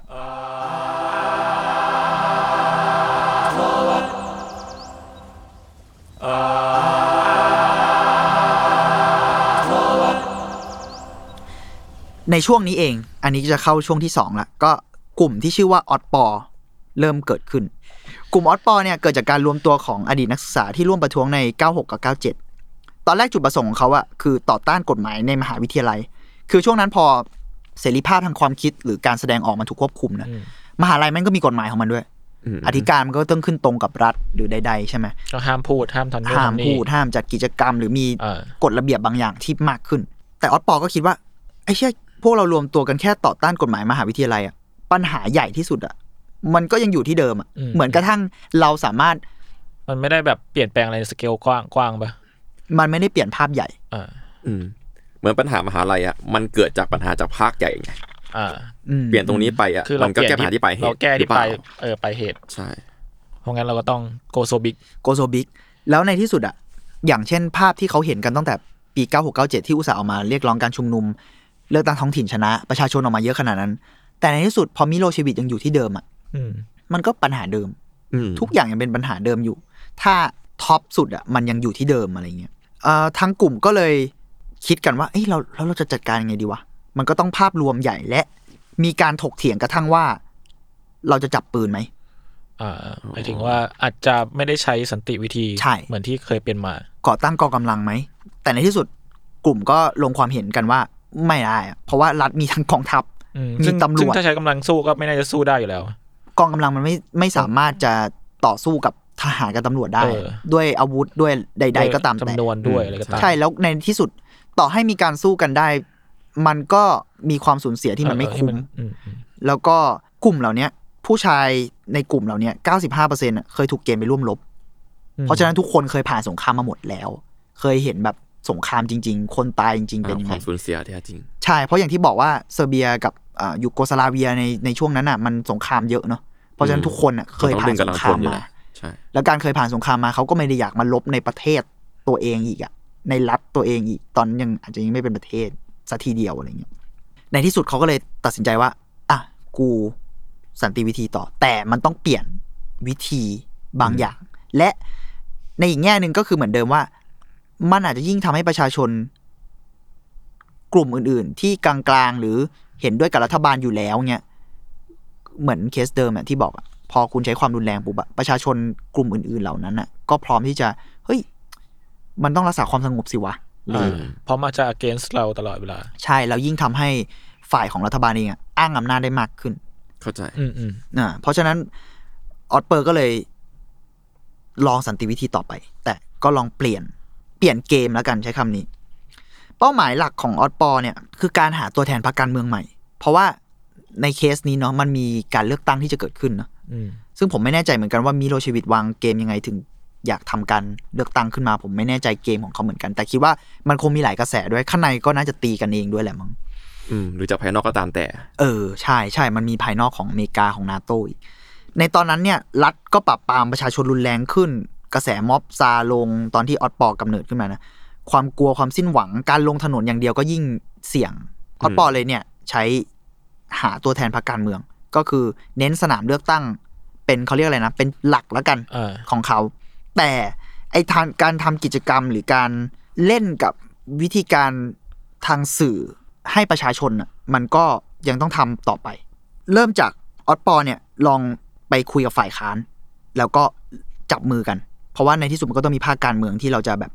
ร่วมมือด้วยนะเพราะมันมีเรื่องการเลือกตั้งเข้ามาเกี่ยว แล้วก็ให้ฝ่ายค้านเนี่ยแสดงจุดยืน แล้วประมาณว่าแบบมีการสาบานออกสื่อ คือเรียกร้องคือเขาเริ่มใช้สื่ออิสระให้เป็นประโยชน์อะร่วมมือกันของหลายฝ่ายหลายภาคส่วน ให้ฝ่ายค้านประมาณแบบออกสื่อให้ประชาชนเห็นหน้าว่า กูจะไม่เป็นงูเห่า เหมือนที่เคยเกิดขึ้นกับพรรคขวาอืมอะไรอย่างเงี้ยอืมเออ และก็มีการวางการตลาดอย่างจริงจัง มีกระทั่งสำรวจกลุ่มเป้าหมาย วิธีการทางโฆษณากลับมาอีกแล้ว มีสำรวจกลุ่มเป้าหมายด้วยซ้ำว่าเฮ้ยมันจะยังไง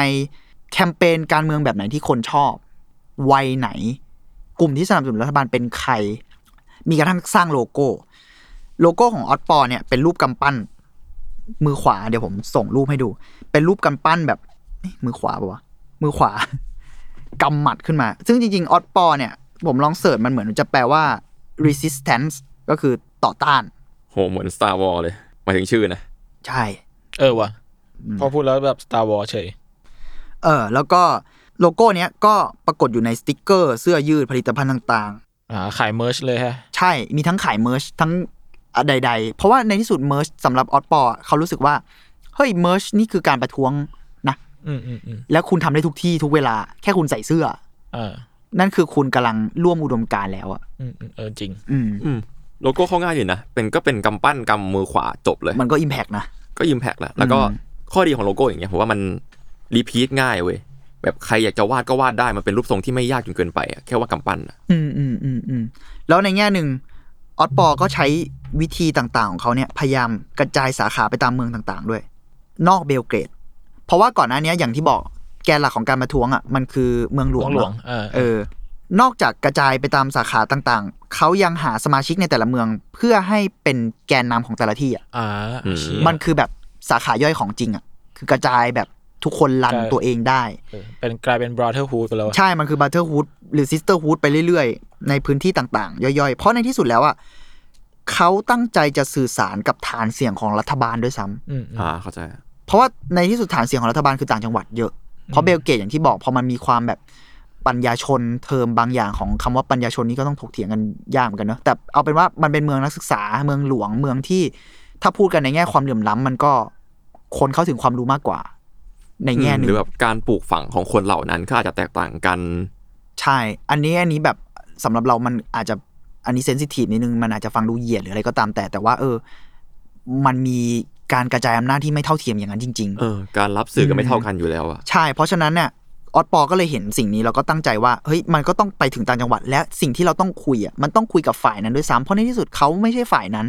อืมเขาคือประชาชนเว้ยฝ่ายนั้นอะมันมีแค่แบบพวกมิโลเชวิดเออมัทุกนคนคือคือประชาชน ใช่และสิ่งที่เขาทำคือไม่ใช่ไปฟอร์สด้วยซ้ำว่ามึงเลิกเป็นสลิมมิโลเชวิดได้แล้ว มึงมาเข้าพวกกับเรา แต่เขาแบบเฮ้ยคุณตั้งคำถามอ่าอ่าเขาก็นำให้เห็นแบบมุมมองอื่นบ้างบางที่เขาแบบมันอาจอาจจะแบบมีคนที่ถูก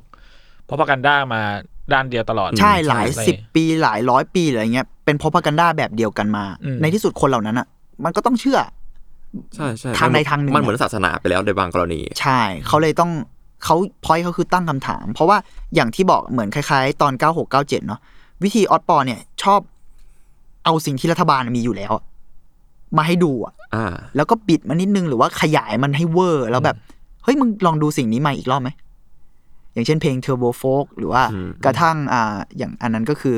กฎที่สิ่งที่กรรมการเลือกตั้งทำสิ่งที่รัฐบาลทำอ่าแล้วก็เอามาบิดใช่บิดอืมหรือพลิกมุมหรือกระทั่งแค่แบร์ให้เห็นละเอียดอะมันก็เห็นแล้วอะเพราะว่าเอาจริงๆมิโลเชวิดก็ไม่ได้เนียนขนาดนั้นอืเออมก็แบบอืมออกจะจงแจ้ง ใช่ ขนาดนั้น เพื่อให้เห็นว่า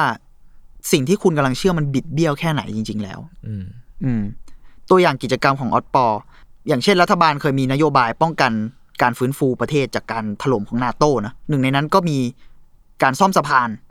แบบเบิกงบมาซ่อมสะพานที่เมืองนอวิสาดของตอนเหนือของเซอร์เบีย แต่วัสดุสะพานเนี่ยแย่มากจนประชาชนแถวนั้นอะก็บ่นกันแบบบ่นกันขิงขาเลยแบบพี่เหี้ยมึงซ่อมสะพานแล้วมึง แล้วเราจะใช้งานยังไงอืมอ่าคุณก็ต้องแก้ก่อนไหม คือไม่ใช่ว่าแบบจะซ่อมให้เราเป็นบุญคุณอย่างเดียว แล้วก็เคลมเพราะมันใช้ไม่ได้อะจากภาษีของเราอะไรเงี้ย รัฐบาลบอกว่าไม่กูจะใช้อ่าแล้วก็มาเปิด แล้วมิโลเชวิดเดินทางมาเปิดสะพานด้วยตัวเอง อืมแล้วในเมืองนั้นมันมีสวนสาธารณะอยู่กลางเมือง ออสปอก็เลยจัดงานเปิดสะพานเหมือนกัน สร้างด้วยลังกระดาษ แล้วก็เรียกให้คนมาดูแบบ อ่านี่คือความแข็งแรงของสะพานแล้วนะ เป็นลังกระดาษหมดเลย แล้วก็เอาคนแต่งตัวเป็นมิโลเชวิดมาเปิดใช้สะพาน เพื่อสาธารณประโยชน์ ในเวลาเดียวกันปะวันเดียวกันเงี้ยเหรอใช่ โอ้แสบขนานกันไป เราไม่ชัวร์ช่วงเวลาแต่แบบใกล้เคียงกัน คิดว่าน่าจะวันเดียวกัน แล้วก็มีรัฐสั่งปรับสื่อที่วิจารณ์รัฐมากมายจนมันมีบางสื่อเกือบล้มละลายอะในเคสที่เกิดขึ้นอืมออสปอก็เลยทำใบสั่ง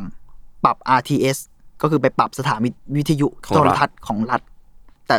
มันก็ไม่ได้เก็บตังค์ไม่ได้อยู่แล้วอะอ่าแต่ว่าก็แค่ส่งไปให้รู้ ใช่แล้วมันก็ไปขอสื่ออิสระให้มาถ่าย คือมันคือการเล่นกับสื่อเยอะอะมันเรารู้สึกว่าวิธีการของเขาอะแม่งแทบจะเป็นวิธีการทางโฆษณา เยอะ เพราะในที่สุดแล้วพอยเขาอะ มันคือแคมเปญเลือกตั้งไงมันคือการทำให้คนเห็น วิธีเขาเลยเล่นกับสื่อหรือเล่นกับการอ่าอ่า pain point รับรู้ของประชาชนใช่ใช่ มันคือการรับรู้ของประชาชนแหละว่าให้คนเห็นสิ่งเหล่านี้มากที่สุด หรือทำตัวให้พูดแบบเหี้ยๆนิดนึงก็คือทำตัวให้แบบดังอะในแง่หนึ่งอะนะอืมยิงแอดให้ตรงทาร์เก็ตยิงแอดให้ตรงทาร์เก็ตเอเอออคำนี้น่าสนใจ เป็นคำ marketing เหมือนกันนะ marketingสัตว์แต่นั่นแหละ แล้วพอยเขาก็คืออ่าส่งสารเหล่านี้ให้ถึงคน อ่า อากลุ่มก็เลยเดินทางไปมอบไอ้ใบสั่งเนี่ยให้นักข่าว ซึ่งนักข่าวก็ต้องก็ต้องรับอะเพราะอ่าไม่งั้น เอ้ย มึงไม่รับได้ไงมันก็แค่ใบเสร็จเก๊อะเอ้ยใบสั่งเก๊อะอ่าหรือถ้ามึงรับมึงก็ยอมรับไหมแล้วนักข่าวก็แบบทำตัวไม่ถูก แต่ในที่สุดก็รับใบสั่งของออสปอร์ไป แล้วก็มีเคสที่ตำรวจยึดอุปกรณ์ประท้วง เยอะมากเป็นลังๆของออสปอร์ไป ก่อนจะเกิดการประท้วงขึ้น แล้วออสปอร์ก็เลยแบบแกล้งปล่อยข่าว ว่ายังมีของอีกเยอะไม่กลัวหรอก ไม่เป็นไร แล้วก็จะเอาของเราเนี้ยกลับเบลเกรด ระหว่างทางก็เลยถูกตำรวจดักเหมือนแบบปล่อยข่าวจนไปถึงตำรวจอะตำรวจดักเราแบบเจอคนกำลังขนลังหนักมากสามสี่ลังอยู่แบบขนขนขนพอตำรวจไปยึดปุ๊บปรากฏมันเป็นลังเปล่าหมดเลยอ่าแล้วสิ่งนี้ก็ถูกถ่ายภาพลงสื่อเหมือนกัน โดน capture ไปแล้วอืมใช่ สมัยนี้ถ้าเจออย่างเงี้ยจะเรียกว่าโดนแกง โดนแกล้งอืมใช่ซึ่งเรารู้สึกว่าวิธีมันมีการแกล้งกันเกิดขึ้นเยอะมากในช่วงนั้น แล้วรัฐบาลก็เริ่มแบบหนักข้อขึ้น กล่าวหาว่าออสปอร์เป็นผู้ก่อการร้ายเอ้า แบบเริ่มเริ่มใช้แบบข่าวลือบางอย่างว่าอ่าพวกนี้ซ่องสุมกำลังนะ fake news แล้วเออมี fake อาวุธ news อะไรอย่างงี้ มีอาวุธ มีกำลังมีอะไรออสปอร์ก็เลยเอาปากกาเป็นกองกองๆเลยอะวางไว้ใต้สะพาน แล้วอืมวางเยอะเยอะวางไปเรื่อยๆ คนก็เริ่มสนใจ ว่าแบบอืมเกิดอะไรขึ้น คนก็ออกมาดูแล้วมันก็บอกนี่ระเบิดอ่านี่ระเบิดไอ้นะเชี่ยนี่ระเบิด กูเป็นผู้ก่อการร้าย ก็คือเขาก็ยอมรับข้อหาของรัฐอ่าแล้วในที่สุด พอคนเห็นจริง ๆ แล้วแบบเชี่ยมันคือปากกาเออ หรือกระทั่งลังกระดาษเหล่านั้นที่มึงยึดมันคือลังเปล่าอืม ตำรวจกำลังจับนักศึกษาที่ใช้ปากกาตำรวจกำลังจับนักศึกษาที่ขนขนลังเปล่า อืม ใด ๆ อะไรเงี้ย มันยิ่งทำให้ภาพเห็นชัดขึ้น ว่าสิ่งต่าง ๆ เหล่านั้นมันบิดเบี้ยวแค่ไหนแล้วอะอืม วิธีการทั้งหลายเนี่ย มันทำให้เห็นว่ารัฐบาลไร้สาระแค่ไหน หรือว่ามีนโยบายที่มัน เพี้ยนอะอ่า สุดโต่งสุดเพี้ยนแค่ไหนโต่งแค่ไหนของเขา แต่ว่าเราว่าอีเวนต์หนึ่งที่สำคัญเนี่ย ของออ b บอลคืองานฉลองปีใหม่ ที่เกิดขึ้นในวันที่ 13 มกราคมปี 2000 แต่ว่าปีใหม่ของเขาคือปีใหม่ของออ t ธ o ด o x มันเลยเป็นวันที่ 13 มกราเราไม่แน่ใจ detail เหมือนกันนะ แต่ว่ามันจัดในวันนั้น ซึ่งเขาจงใจจัดวันเดียวกับรัฐบาล จัดขนานกันไปเลย เหมือนเหมือนอย่างเคสเปิดสะพานเนี่ยอ่าทั้งกลุ่มปล่อยข่าวลือปั่น ว่าแบบจะมีศิลปินระดับโลกมาร่วมในงานนะ แบบมาดอนน่าเลดฮอตเจ็ดเค โรลลิงสโตนซึ่งแบบเชื่อมันไม่น่าจริงมาวะ อุณหภูมิบ้านมึงติดลบนะ แต่ว่า มีคนมาร่วมงานอย่างล้นหลาม ซึ่งคนก็คงรู้ๆกันแหละว่ามึงมึงปั่นแหละเออเออเอออะเหมือนเราบอกว่าเดี๋ยวเดี๋ยวจะมีมาดอนน่ามาเล่นอนุสาวรีย์ชัยอะมันก็แบบก็โอเคก็ได้มาดอนน่ามาดอนน่าอันหน้าก็น่าพอถึงวันจริงก็แน่นอนว่าศิลปินระดับโลกไม่มีใน line up ก็เป็นวงท้องถิ่นเป็นวงร็อกอะไรเงี้ยแต่ผู้คนก็สนุกกันเพราะมันก็คือแบบ งานคอนเสิร์ตใหญ่ก็คอนเสิร์ตแหละคนก็เยอะใช่ซึ่งเราว่ามันน่าสนใจที่ว่าคอนเสิร์ตหรืออีเวนต์ดนตรีเหล่าเนี้ยมันเออมันถูกใช้ในการชุมนุมเยอะไม่ว่าจะข้างไหนก็ตามนะเพราะเรารู้สึกว่ามันคือการรวมคนอะอืมมันเหมือนเป็นการไม่รู้ว่ารวมคนให้เป็น อะไรวะกลุ่มก้อนเดียวกันวะความสามัคคีเดียวกัน something เลยผมว่าคอนเสิร์ตอะมันคือการที่แบบรวมให้คนอะ มาโฟกัสกับสิ่งที่เราจะสื่อในเวลาเดียวกัน อย่างอ่าตั้งใจฟังไปพร้อม ๆ กันเว้ยเพราะสุดท้ายในเพลงมันมี message เนาะ แล้วพอมาเริ่มเล่นอะ คนก็ต้องมอง ก็ประมาณนั้น อืม อืมอืมอืมมันเป็นการเรียกคนที่ค่อนข้างเป็นมิตรและง่ายด้วยแหละ มันคือ soft power เออ ในแง่หนึ่ง อ่า แล้วก็ไอ้ระหว่างที่เขาจัดงานนี้ไปเรื่อยๆคนก็มาเยอะขึ้นเรื่อยๆ ปรากฏว่าพอเวลาเที่ยงคืน ก็คือปีใหม่นะไฟดับลง แล้วก็มีเอา มีการเอาโปรเจคเตอร์ขนาดใหญ่อะขึ้นเวที แบบอยู่ดีๆทุกอย่างก็แบบเฮ้ยปาร์ตี้เบ้อหนุกหนุกเงียบแล้วก็เอาโปรเจคเตอร์ขึ้นเวทีฉายเป็นภาพเหยื่อสงครามอ่าอืมซึ่งคนก็แบบเอ้าเชี่ยขัด mood แบบอืมแย่เลยแล้วออตปอร์ก็ประกาศว่าเฮ้ยเรากำลังปาร์ตี้อะไรกันวะแล้วบอกว่าเนี่ยคือเหยื่อสงครามทั้งหมดที่มิโลเชวิชทำนะเรายังแบบฉลองอะไรกันได้หรอเชี่ยแล้วเราแบบไอ้เหี้ยเราว่าอันนี้มันรุนแรงมากในแง่ที่ คือมันไม่ใช่วิธีแค่แบบ ม็อบสัญลักษณ์แล้วอะมันคือการเรียกคนในระดับกลุ่มแมสให้มารวมกัน แล้วเราก็แบบบางคนอาจจะไม่ได้สนใจอุดมการณ์ด้วยซ้ำแต่มันปาร์ตี้บางอย่าง แต่นี่คือแบบมันตบหน้าเพื่อให้เห็นเลยว่าเฮ้ยมันเกิดอะไรขึ้น และพวกกูจริงจังนะเว้ยแต่ในแง่หนึ่งมันความเสี่ยงก็เยอะเขาบอกว่า ตอนวางแผนเนี้ยคนในกลุ่มก็แบบเฮ้ยโอ้พวกเราชิบหายแน่เลยสัตว์ทำดีไหมวะทำไม่ทำดีอะไรเงี้ยหลายคนกังวลมาก แต่ในที่สุดก็แบบ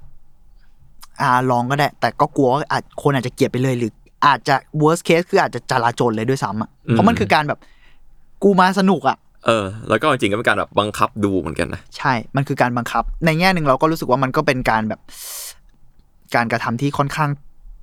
รุนแรงอะเอาจริงมันก็ มันคือเลเบลที่หนึ่งแหละแบบในดหแง่อยหนึ่งในแง่หนึ่งในแง่หนึ่งแต่ว่ามันก็ถกเถียงกันยากว่า ที่สุดแล้วมัน มันแฟร์กับคนที่มาไหม หรือว่าอะไรต่างๆ แล้วว่ามันก็พูดยากแต่เอาเป็นว่ากลายเป็นว่างานนั้นอะ กลับได้ผลอืมมีมีบางคนแบบไม่พอใจแหละคว้างขวดน้ำขึ้นเวทีอะไรเงี้ย แต่คนส่วนใหญ่อะกลับเงียบ แล้วก็ค่อยๆแยกย้ายกันกลับบ้านจริงๆ เพราะมันบอกว่าแบบเฮ้ยเราสังสรรค์อะไรกันวะ แล้วกลับบ้านไปคิดไหมว่าปีหน้าเราจะทำอย่างไรให้มีเหตุผลในการฉลองจริง ๆสักทีอะไรเงี้ย ซึ่งเรารู้สึกว่าโอเคนอกจากเรื่องของการเรียกความสนใจบางอย่างเนาะมันเรื่องแบบแมสที่ไม่แบบไม่กำกัดฝ่ายอะเออใครก็มาให้หมด อีกข้อหนึ่งคือเรารู้สึกว่ามันทำให้คน รู้ด้วยว่ากลุ่มจริงจังอะอืมเข้าใจนะ คือกูไม่ใช่แบบวัยรุ่นเพราะเล่ที่นผ่านมาๆอะไรมันจะมีความแบบพาโรดี้มาตลอดใช่ไหมพาโรแล้วนี่ดี้แบบกวนตีนู่นนี่อะไร อันนี้คือแบบเฮ้ยมึงมันแย่มากนะเว้ยเป็นสิ่งการที่อัพสเกลที่ดูดีนะ ถ้าเกิดมองในแง่หนึ่งใช่ และสิ่งที่เรากำลังเผชิญอยู่มันคือเช่ยมันมีคนตายอะเออ อืม แล้วหลังจากนั้นอะออสปอก็ยังดำเนินกิจการเอ้ยดำเนินกิจกรรมไปอย่างต่อเนื่องในแนวทางของตัวเองเนาะควบคู่กับการที่ฝ่ายค้านทำงานการเมืองไปด้วย มันก็มีทั้งเกมในสภาด้วย ผู้คนอืมเริ่มออกมารวมกันเยอะขึ้น จนในที่สุดเนี่ย รัฐบาลมิโลเชวิตก็จบ ด้วยการพ่ายแพ้เลือกตั้งในปี 2000โอ้แต่มันก็มีปัจจัยภายนอกอีกเหมือนกันว่า มิโลเชวิชถูกตั้งข้อหาจากศาลโลกอ่เพราะมันก็เป็นอาชญากรสงครามไงก็ใช่แหละอืมอืมเพราะฉะนั้นอะผมรู้สึกว่า point ของเรื่องเนี้ย เกมมันมีหลายมิติมาก มาก ๆแบบเยอะมากกระทั่งสันติวิธีก็มีหลายมิติของมัน ซึ่งสิ่งที่ผมพูดเนี้ย ผมไม่ได้จะแสดง ว่าผมเข้าข้างฝ่ายไหน ทางสันติวิธีหรือเอ่อหมายถึงว่าไม่ได้เข้าข้างฝ่ายไหนในมิติเอ่อในในเฉดของสันติวิธี แต่ผมผมรู้สึกว่าอะอย่างผมไม่อยากเห็นความรุนแรงนะอืมแต่ก็พูดยากอีกว่าความรุนแรงในสิ่งที่ผมหมายถึงอะมันอยู่ในระดับไหน เพราะตอนนี้ความรุนแรงสันติวิธีถูกถกเถียงกันซับซ้อนมาก จนกระทั่งกลุ่มข้างในการเคลื่อนไหวเองอะมันก็เยอะมาก กระทั่งกลุ่มในรัฐบาลยังเยอะมากเลย นึกออกไหมเข้าใจ เพราะฉะนั้นเนี่ย ผมรู้สึกว่าเคสที่ยกมา มันทำให้เห็นภาพความซับซ้อนที่เกิดขึ้น แล้วในอืมที่สุดความซับซ้อนก็เป็นส่วนหนึ่งของประชาธิปไตย เพราะมันคือความหลากหลาย อืมกระทั่งฝ่ายเผด็จการเองยังซับซ้อนเลยอะแล้วเกมต่างๆ เหล่าเนี้ยการดำเนินไปของทุกอย่างเหล่าเนี้ยมันไม่สามารถมองสิ่งเดียวได้อีกแล้วอะและไม่มีความถูกผิดแน่นอนอีกต่อไปอะ ไม่ใช่ว่าผมพูดว่าไม่มีความถูกผิดแล้วผม take side ในหัวอยู่แล้วนะ คือตอนเนี้ยผมแบบพูดตรงๆเลยว่าผมไม่รู้ว่าอะไรเป็นอะไรประมาณหนึ่งอะในสิ่งที่เกิดขึ้นกับกับประเทศเราตอนนี้หรือโลกเราด้วยซ้ำไปในแง่หนึ่งเออผมเลยคิดว่าในหมู่การเคลื่อนไหวหรืออะไรต่างๆ มันก็อาจจะต้องที่สุดแล้วมันคือการคุยกันมั้งว่าเราจะตกลงกันยังไงมากกว่าที่จะเลือกว่าใครถูกใครผิดซะทีเดียว ผมว่ามันมันพูดกันยาก อืมมันคือการดีลกันและ take action ใจเขาใจเราระดับหนึ่ง ซึ่งสิ่งเนี้ยมันคือสิ่งที่ยากที่สุดของมนุษย์โลกเว้ยใช่ใช่มันก็เลยเอ่อแล้วผมไม่ได้จะโลกสวยว่าสิ่งต่างๆ เหล่านี้แม่งโหแม่งสามารถเปลี่ยนแปลงประเทศวัยรุ่นว่ะ คือผมเห็นภาพทับซ้อนนี้ในปีที่แล้ว แล้วผมก็รู้สึกว่า เอ้ยมันก็มีไว้บางอย่างที่เป็นความหวังแล้วก็น่าสนใจเนาะจนถึงอืมปีนี้ แต่พอดูเรื่องทั้งหมด กลับมาอ่านเรื่องนี้อีกครั้งหนึ่งหรือกลับมาดูเหตุการณ์ ที่เชื่อมโยงมาถึงตอนเนี้ย มันซับซ้อนกว่านั้นมาก อย่างที่บอกและอืมมันโลกสวยไม่ได้ เพราะจริง ๆ เซอร์เบียถูกแทรกแซงเยอะมากอืมใช่กระทั่งการที่ออตปอร์ร่วมมือกับฝ่ายค้านอะ มันก็คือการแทรกแซงทางการเมืองแบบหนึ่งมันเป็นวิธีหนึ่งแหละ มันมันไม่ได้แบบโลกสวยได้ขนาดนั้นนะหรือว่าใช่การที่ออตปอร์อะมีความใช้กับเอเจนซี่มีความอะไรอย่างเงี้ยใช่มันคือการวิเคราะห์กลุ่มเป้าหมายมาอย่างเบ็ดเสร็จสวยงามมาแล้วอะว่าแบบจะทำยังไงให้เขาเข้าใจและ ดึงยังไงให้เขามามองเรา เอเจนซี่เหล่านั้นก็มี ผมไม่แน่ใจว่าซาชิมาช่วยถึงออสปอหรือเปล่านะ แต่มันช่วยใน 9697 ก็อืมอาจจะมีอย่างน้อยก็มีไอเดียจากพวกนั้นแหละ หรือว่าใช้ฐานความคิดในการตีแผ่ในการวิเคราะห์อืมผู้คนอะแต่พอยคือสิ่งต่างๆ เหล่านั้นก็มีความเป็นการเมืองอยู่ข้างในอีกไงมันไม่สามารถโลกสวยได้ว่า อุดมการณ์คืออุดมการณ์อะอืมอืมอุดมการณ์คือข้อตกลงร่วมกันหรือเปล่า แล้วข้อตกลงร่วมกันมันไม่ได้สวยขนาดนั้นนะในบางทีนึกออกไหมผมแค่รู้สึกว่า เรารู้สึกว่าอะไรสวยหรือไม่สวย หรือถูกผิดขนาดนั้นได้อีกแล้วอะมันไม่ไม่สามารถรู้สึกแบบนั้นได้อีกแล้วอะอืมไม่สามารถตัดสินอะไรได้ แน่นอน อือืมมมันเกี่ยวทั้งกับสถานที่เวลาหรือแบบความเหมาะสมอะความรุนแรงในบางที่อะอาจจะเหมาะกับบางที่ก็ได้อืมหรือว่าความสวยงามความ perfectionist แบบความแบบไม่รุนแรงอะ ก็อาจจะเหมาะกับบางที่เหมือนกันเว้ยแต่จริง ๆ มันก็มีเรื่องของความแบบ power ร่วมกันอะสุดท้ายอะแม่งคือก็คือการรวมพลังแหละ อืม แต่มันก็พูดยากมากว่าไอการรวมพลัง มันรวมในแง่ไหนอะ ใช่ และยังไงอืมอะไรอย่างเงี้ยโอเค ผมขอกลับมาที่คำว่า avant-garde นิดนึงนะ เพราะในอันนี้มันเกี่ยวข้องกับศิลปะที่เราถกเถียงกันอ่านะคือด้วยความเป็น avant-garde ที่ผมบอกมันเกี่ยวข้องกับงานทดลองหรืองานล้ำยุคอะความเป็น avant-garde มักจะมีเรื่อง symbolic เรื่อง conceptual ด้วย หรือกระทั่ง ready made ก็ของที่มีอยู่แล้วเอามาใช้อะไรอย่างเงี้ยนะครับซึ่งสิ่งต่างๆเหล่านี้เรารู้สึกว่าแม่ง relate กับการประท้วงมากเลยนะ การหยิบยืม แย่งชิงความหมายกันหรือกระทั่งการใช้ความเป็นสัญลักษณ์หรือ concept ย้อนศรอำนาจสถาบันทางการเมืองหรือว่ากระทั่งการออกมาลงถนน หรือการออกมาชุมนุมตามที่ต่างๆ มันก็เป็น performance art เอ้ย performance art ได้เหมือนกันหรือว่าเกือบเกือบจะละครเวทีแล้วอะในในในบางความหมายเนอะแต่อย่างที่บอกว่า เราโลกสวยขนาดนั้นไม่ได้ และที่ผมพอยเรื่องศิลปะ กับม็อบหรือว่ากับการเมืองนี้ขึ้นมา เพราะว่าไม่ใช่เพื่อที่จะโรแมนติไซส์มันอะว่า เอ้ยสิ่งต่างๆ เหล่านี้แม่งสวยงามหรือยิ่งใหญ่อะไรเงี้ยแต่ผมรู้สึกว่าแม่งภาพชัดมากเลยว่ามันใกล้ตัวเรามาก อืมการมองในมิติเนี้ยเฮ้ยโหศิลปะแม่งใกล้ตัวมากๆเลยนะเว้ยและการเมืองก็ใกล้ตัวมาก ๆเหมือนกันอะแล้วสองสิ่งเนี้ยมีผลกับชีวิตประจำวันของเราอะเยอะมาก การตั้งคำถามกับมันแม่งเป็นสิ่งที่จำเป็นเหมือนกันนะสำหรับผมเพราะว่า ไม่งั้นคุณอาจจะอยู่ในพพกันด้าของอะไรบางอย่าง หรืออยู่ในอิทธิพลของอะไรบางอย่างโดยที่คุณไม่รู้ตัว อืมจากศิลปะด้วยซ้ำไป หรือจากเอ่อการเมืองการเมือง อืมการที่พี่ยกอวองการดมาก็ก็น่าสนใจพี่เพราะว่า อืมอวองการดอะความหมายหนึ่งมันมีความแบบ ถ้าในเชิงแบบหนังสือเรียนเลยนะทับมันนั่นหน้าคือการแบบทับหน้าแต่ว่าทับหน้าที่นี่คือทางความคิดเว้ยอืมอืมความคิดที่ ปฏิเสธเมนสตรีม ที่ใช่ปฏิบัติสืบต่อกันมานี่คืออวองการดถ้าเกิดพูดแบบเข้าใจง่าย ๆ หรือแบบหลุดไปเลย ถ้าเกิดแบบนึกถึงแบบคนไทยที่แต่งตัวอวองการดก็คงมามาดามมดมั้งอะไรอย่างในเงี้ยตอนนั้นมันมันมี aesthetic บางอย่างที่ถูกเออพูดถึงเออแต่นั่นแหละ point มันคือคำว่า avant-garde เองมันก็มีความเป็นมิติทางการเมืองในตัวเยอะ มันคือการขบถอะอืมผมเลยรู้สึกว่าเออมันน่าสนใจที่จะคิดเรื่องนี้กับการประท้วงเหมือนกัน แล้วพอยที่น่าสนใจอีกอย่างของหนังสืออะมันมีการพูดเรื่อง อารมณ์ขันเนี่ย ลดทอนความศักดิ์สิทธิ์ของอำนาจ ผมว่าพอยนี้สำคัญ ผมว่าศิลปะก็ทำงานใกล้เคียงกันในมิตินี้ คือต่อให้โอเคอะมันมีเรื่องสันติวิธีไม่สันติวิธีอันนั้นเรื่องหนึ่งเนาะแต่ว่าในเชิงอารมณ์ขันหรือการใช้ศิลปะในสันติวิธีแบบแบบที่เราเข้าใจกันว่ามันไม่รุนแรงนะเชิงฟิสิกอลอะไรเงี้ยประโยชน์มันคืออะไร ประโยชน์มันคือการลดทอนความชอบธรรมของอำนาจไงพอในที่สุด ความชอบธรรมของอำนาจเบ็ดเสร็จ มันถูกลดทอนลงอะคนมันก็คิดมากขึ้นอืมอืมแล้วการที่คนคิดมากขึ้นอะ อันนั้นอะ โอเคถึงจุดหนึ่งเราก็ต้องถกเถียงกันต่อไป มันอาจจะเป็นบางจุดที่ เออมันอาจจะเป็นจุดที่บางบางคนกำลังยืนอยู่เหมือนกันมั้งว่า แล้วขั้นต่อไปคืออะไร แต่การที่ขั้นแรกอะ ความศักดิ์สิทธิ์ของอำนาจหายไปแล้วอะ คนมันตื่นแล้วอะผมรู้สึกว่าพอยนั้นสำคัญมากที่สุดในการเริ่มต้นนะแล้วผมเชื่อว่า หลังจากนั้นเป็นต้นไปคนมันก็ต้องต้องคุยกันต่ออะมันไม่สามารถจะบอกได้ว่า อุ้ยเราต้องทำสิ่งนั้นสิ่งนี้ไปเลยอะอืมมันพูดยากกว่านั้นเนาะอืมเออ แต่ว่าผมว่าน่าสนใจที่การตั้งคำถามของคนรุ่นใหม่มันเยอะขึ้น มันมาพร้อมกับอารมณ์ขัน มันมาพร้อมกับศิลปะอะไรเงี้ย ผมอืมผมคิดว่ามันทำงานกับความคิดเยอะขึ้น คนเราทำงานกับความคิดเยอะขึ้น อืม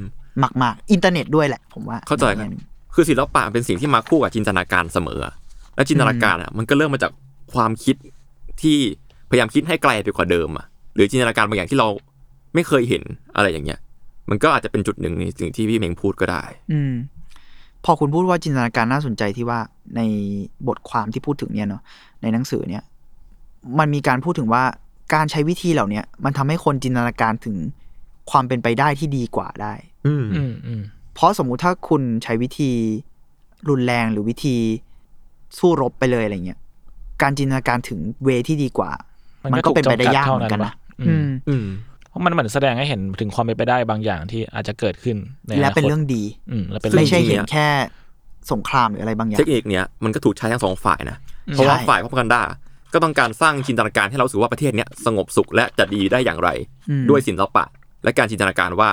นโยบายที่ปล่อยออกมาหรือภาพลักษณ์ที่แบบ เราจะเป็นหนึ่งเดียวกัน อันนี้ก็คือการจินตนาการในอนาคตนะอืมเพราะมันยังไม่เกิดขึ้นณเวลานั้นเว้ยใช่ แต่อย่างที่ผมบอกแหละอ่ามิติทางสันติวิธีหรือว่าการใช้ความรุนแรงอะไรเงี้ยผมยังยืนยันนะ อันนี้ผมไม่ได้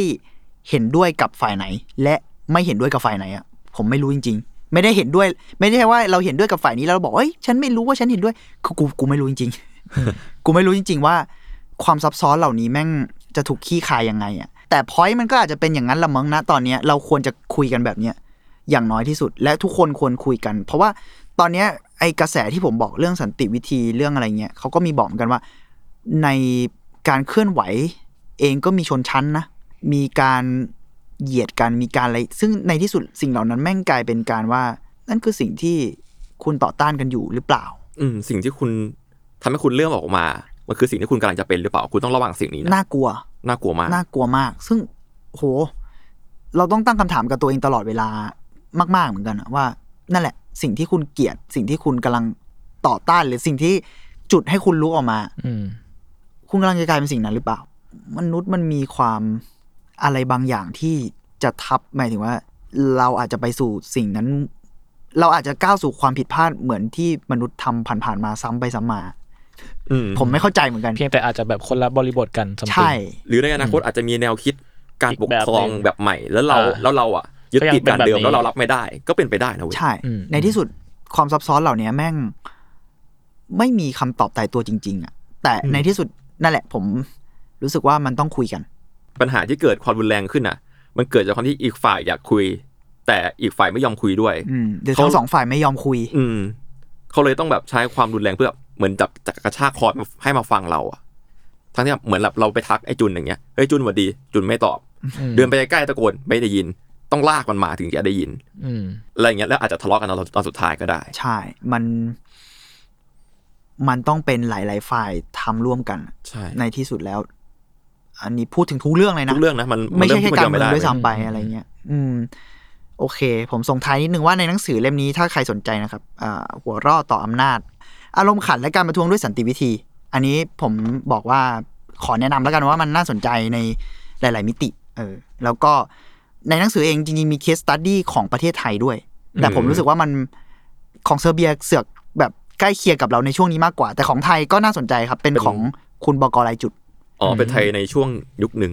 ช่วงวันอาทิตย์กลุ่มวันอาทิตย์สีแดงของบก.ลายจุดอืมผมไม่แม่นตีหรือคุณสมบัติบุญงามอนงค์ก็คือหลังจากเกิดเหตุการณ์เอ่อ คนเสื้อแดงโดนสลายการชุมนุมขึ้นอ่าบก.ลายจุดก็อยากใช้สันติวิธี เพื่อเรียกร้องความเป็นธรรมให้คนเสื้อแดงหลังจากนั้นอะไรอย่างเงี้ยมันก็เป็นเคสที่น่าสนใจ และถ้าใครสนใจก็อาจจะอยากเอ่อไปไปอ่านได้ มันก็แล้วมีของอีกประเทศน่าจะเป็นโปแลนด์มั้งผมจำไม่ผิดก็เป็นสามประเทศนี้เซอร์เบียโปแลนด์เออโปแลนด์เซอร์เบียไทย อืมอ่าแล้วพอพูดถึงบริบทยูโกสลาเวียเนี่ย จริง ๆ มารินาอับราโบวิชอะ เกิดในยูโกสลาเวียนะอ่าอืมเกิด ผมไม่ชัวร์ว่าเกิดหรือว่า แต่เอาเป็นว่าเชื้อชาติเขาอะเกี่ยวข้องกับยูโกสลาเวีย แล้วเขาเคยทำงานหนึ่งที่ชื่อว่าเบาขานบาโรก เบาขานก็คือคาบสมุทรเบาขานอะที่บอกอ่าในปีหนึ่งเก้าเก้าเจ็ดซึ่งเป็นปีที่เกิดอ่าการชุมนุมประท้วงใหญ่อย่างที่บอกไป ในนิทรรศการเวนิสเบียนาเล่แล้วอับราโมวิชก็ตามสไตล์แกก็ ก็ทรมานหน่อย แกเอากระดูก ที่แบบเศษกระดูกน่าจะกระดูกสัตว์อะไรเงี้ยกระดูกสัตว์แหละกระดูกคนไม่ได้หรอกกระดูกสัตว์ที่ติดแบบพวกเลือดพวกเนื้ออะไรอยู่อะหนึ่งพันห้าร้อยชิ้น มีเลือดติดอยู่ แกเอามานั่งขัดให้สะอาดในอ่างน้ำอืมอืมเป็นเวลาสี่วัน วันละหกชั่วโมง แล้วข้างหลังจอก็เป็นรูปแกแล้วก็แม่ พ่อแม่ของแก ซึ่งสิ่งต่างๆเหล่าเนี้ย มันเกี่ยวข้องกับสงครามในยูโกสลาเวียอ่นี่คือแบบ performance art อะ ใช่ แล้วแกก็ร้องเพลงแต่ละรัฐเขาเรียกอะไรเพลงพื้นเมืองของแต่ละรัฐในยูโกสลาเวียไปด้วยอืมระหว่างที่ทำสิ่งนี้ มันก็เกี่ยวข้องกับการฆ่าล้างเผ่าพันธุ์เกี่ยวกับสงครามระหว่างรัฐที่เอ่อเป็นคอนฟ lict ในในเชื้อชาติของแกด้วยอะไรเงี้ย ผมไม่แน่ใจรายละเอียดขนาดนั้นแต่คิดว่าเรื่องเอ่อการ perform มันเกี่ยวข้องกับสิ่งประมาณนี้แหละอืม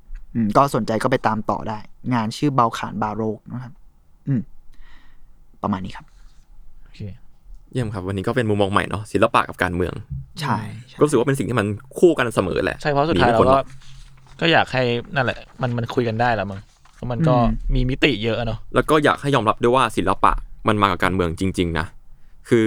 หลายๆคนชอบมองศิลปะเรื่องสวยงาม ซึ่งสวยงามอะมันในสายตาใครอะ อืมอืม แล้วมันก็เป็นสิ่งที่ถูกใช้ผลักดันในทุกยุคและก็ทุกฝ่ายมาเสมอ อืมอันนี้เป็นสิ่งที่อยากให้ทุกคนลองคิดดูเนาะอืมอืมอืมครับ ก็ประมาณนี้ประมาณใครคิดเห็นยังไงก็